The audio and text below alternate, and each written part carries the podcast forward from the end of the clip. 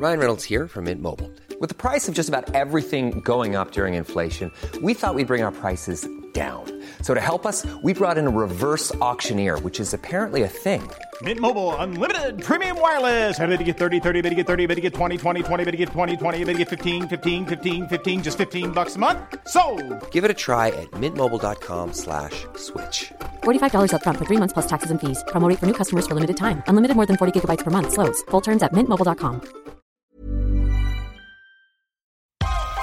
Quand je serai grande, je serai astronaute. Moi, quand je serai grande, je serai actrice. Astronaute. Moi, quand je serai grande, je serai actrice. Salut, c'est Priska Salut, c'est Ulrich. et bienvenue sur le podcast Les enfants du bruit et de l'odeur. Alors Ulrich, vas-y, présente-toi. J'ai 38 ans, euh, je suis mariée, maman de deux enfants, deux petites filles. Alors mon aînée a 7 ans et la deuxième a 3 ans. Je suis originaire de la Côte d'Ivoire, j'y ai vécu jusqu'à mes 9 ans. Euh, et j'ai vécu entre la France et la Côte d'Ivoire jusqu'à mon entrée à la fac. Et toi Prisca, présente-toi. Alors, euh, quant à moi, je m'appelle Priska, j'ai 37 ans, je suis malgache, arrivée en France à l'âge de 8 ans, maman de deux petites filles âgées de 3 et 8 ans. J'ai effectué la partie de ma scolarité en France, en Normandie pour être plus précise, le 1-4 pour ceux qui connaissent. Alors, le but de ce podcast est de parler de toutes les problématiques que nous vivons en tant que parents racisés au sein de l'école et la façon dont nos enfants sont accueillis et traités tout au long de leur scolarité.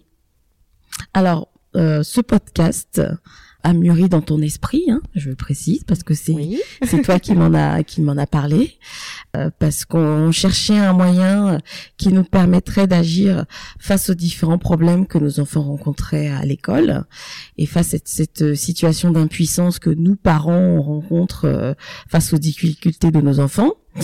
Et c'est vrai que je me sens souvent démunie, euh, seule euh, face au système scolaire, euh, parce que mon éducation, mes valeurs de femme noire se heurtent au modèle d'une société dans laquelle je suis considérée comme comme étant une minorité visible.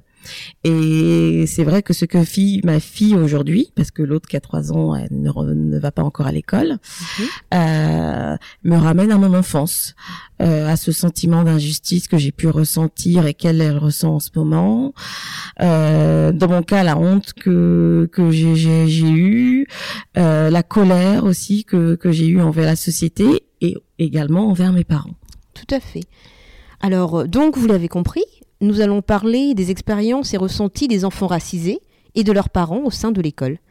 Alors, pourquoi avons-nous nommé ce podcast Les enfants du bruit et de l'odeur? Je fais référence au discours d'Orléans prononcé par Jacques Chirac le 19 juin 1991. Ce discours, je l'ai entendu pour la première fois à l'âge de 8 ans, l'année de mon arrivée en France. Malgré mon jeune âge, il a résonné en moi et je me suis assimilée à ce qu'il disait même si j'étais enfant unique à, cette époque. Alors, il parlait de moi, et aujourd'hui encore, quand je l'écoute, j'entends les rires et l'approbation de ceux qui sont présents lors de ce discours, et ça me donne des frissons. Il parlait de nos parents et de leur irresponsabilité à faire des gosses à la chaîne, des gosses engraissés aux allocations familiales. Car il y a euh, à cette image, dans l'esprit commun, de parents qui profitent du système français des parents inaptes à éduquer correctement leurs enfants. Cet imaginaire collectif que les racisés et leurs enfants sont une invasion, une menace au bon fonctionnement de la société française, se cache derrière ce discours d'Orléans. Et tu vois, moi, ce discours, euh, je ne l'ai pas entendu à cette époque. Moi, je l'ai, atten- je l'ai entendu euh, à l'adolescence, vers mes Mhm. 14-15 ans. Bah, quand il est devenu président de la République, en fait, le discours est ressorti. Et bah, je l'ai pas entendu parce qu'à la maison, il n'y avait pas de télé, donc euh, en plus, on parlait pas politique. Et donc, quand je l'ai entendu, c'est, euh, c'était au lycée. Et j'en ai parlé à mon, à mon père parce que. Jacques Chirac euh, euh, est considéré, il est décédé, mais il est considéré et il sera toujours considéré, quand je parle de la Côte d'Ivoire, hein, comme un des meilleurs présidents euh, français. Et donc euh, j'en ai parlé à mon père à l'époque parce que je comprenais pas qu'il pouvait être autant apprécié euh, malgré ce qu'il avait dit. Et mon père m'avait répondu que c'était des paroles maladroites. Et je m'attendais pas à cette réponse de sa part. D'accord. Parce que moi, je l'ai ressenti comme une insulte, Tout à fait. comme une attaque euh, de ce Raciste, que j'étais, hein. comme une attaque raciste. Et je m'attendais en fait à ce qu'il soit aussi offusqué. Et, et c'est pas du tout ce que j'ai eu comme réaction. Et je me suis sentie un peu, euh, un peu bête d'avoir Oui. demandé parce que je m'att- je, je, je m'attendais pas à ça. Et parce que moi, ce sous-entendu raciste, je le ressentais et Mhm. mon père ne le ressentait pas. Et pour tous ceux qui ne le connaissent pas, je vous propose d'écouter un extrait du discours d'Orléans de Jacques Chirac. Le travailleur français qui habite à la Goutte d'Or où je me promenais avec Alain Juppé la semaine dernière, il y a trois ou quatre jours, et qui voit sur le pa- palier à côté de son HLM entasser une famille avec un père de famille, trois ou quatre épouses et une vingtaine de gosses, et qui gagne 50 000 francs de prestations sociales sans naturellement travailler. Si vous ajoutez à cela, si vous ajoutez à cela le bruit et l'odeur, Alors, euh, comme vous avez pu l'entendre, euh, nous avons pu entendre Jacques Chirac nous exposer en fait euh, sa vision euh, euh, du travailleur français contre euh, l'envahisseur immigré euh, euh, bruyant et odorant. Voilà. Donc, euh, ce discours me met toujours un peu des, des frissons quand j'entends, parce qu'il y a aussi un, cette espèce de connivence de, de- de toutes les personnes présentes. Hein. Euh, on entend euh, ces applaudissements, les rires euh, qui vont avec, et j'entends pas des huées, quoi, parce que c'est un discours qui, qui m'a profondément choqué. Et qui, Et je qui pense, choque encore, hein. Voilà, exactement. Qui choque encore. Et, quand on voit, hein, euh, on voit que les choses évoluent, hein, euh, parce que j'espère du moins qu'aujourd'hui on ne pourrait plus euh, Dire ce genre de dire ce choses. genre de, de choses. Oui, je sais. On ne peut pas dire, on peut plus rien dire. de nos jours, apparemment, on ne pourrait plus rien dire. Donc voilà. Mais ce sont, il a quand même prononcé ces mots euh, et a été euh, élu président quelques années après. Et il est censé être, avoir été élu président de tous les Français. Euh, donc euh, voilà. C'est et, et- et dans ces discours, il y a toujours une partie de la population française Qui est de côté. hein. qui, qui voilà qui est montré du doigt, qui sert de bouc émissaire et qui euh, voilà qui, qui, qui, qui est toujours là pour euh, quand il y a du chômage, qui est toujours là pour l'insécurité, qui, qui, qui, qui va en fait être la cause de tous les maux de la France. Alors euh, nous avons grandi depuis ce discours de juin 1991 et pourtant les problématiques restent les mêmes. Le côté euh, profiter du système, l'infantilisation des parents, alors nous ne sommes pas euh, aptes à éduquer nos enfants correctement. hein. Nos enfants sont mis à l'écart, pas écoutés, pas entendus, pas protégés.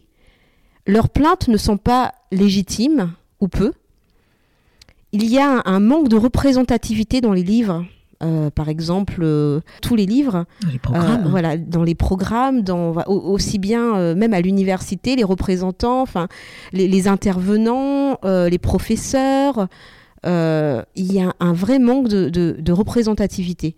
Euh, les seuls présents qu'on trouve en fait, ça va être toujours euh, bah, euh, la femme de ménage, euh, la dame qui aide à la cantine, mais les enseignants, les, les personnes qui vont avoir euh, euh, des postes un peu intellectualisés, intellectuels, euh, bah, ils sont pas tout, ils sont pas très très représentatifs de la société. Ça va toujours être des personnes, on va dire blanches.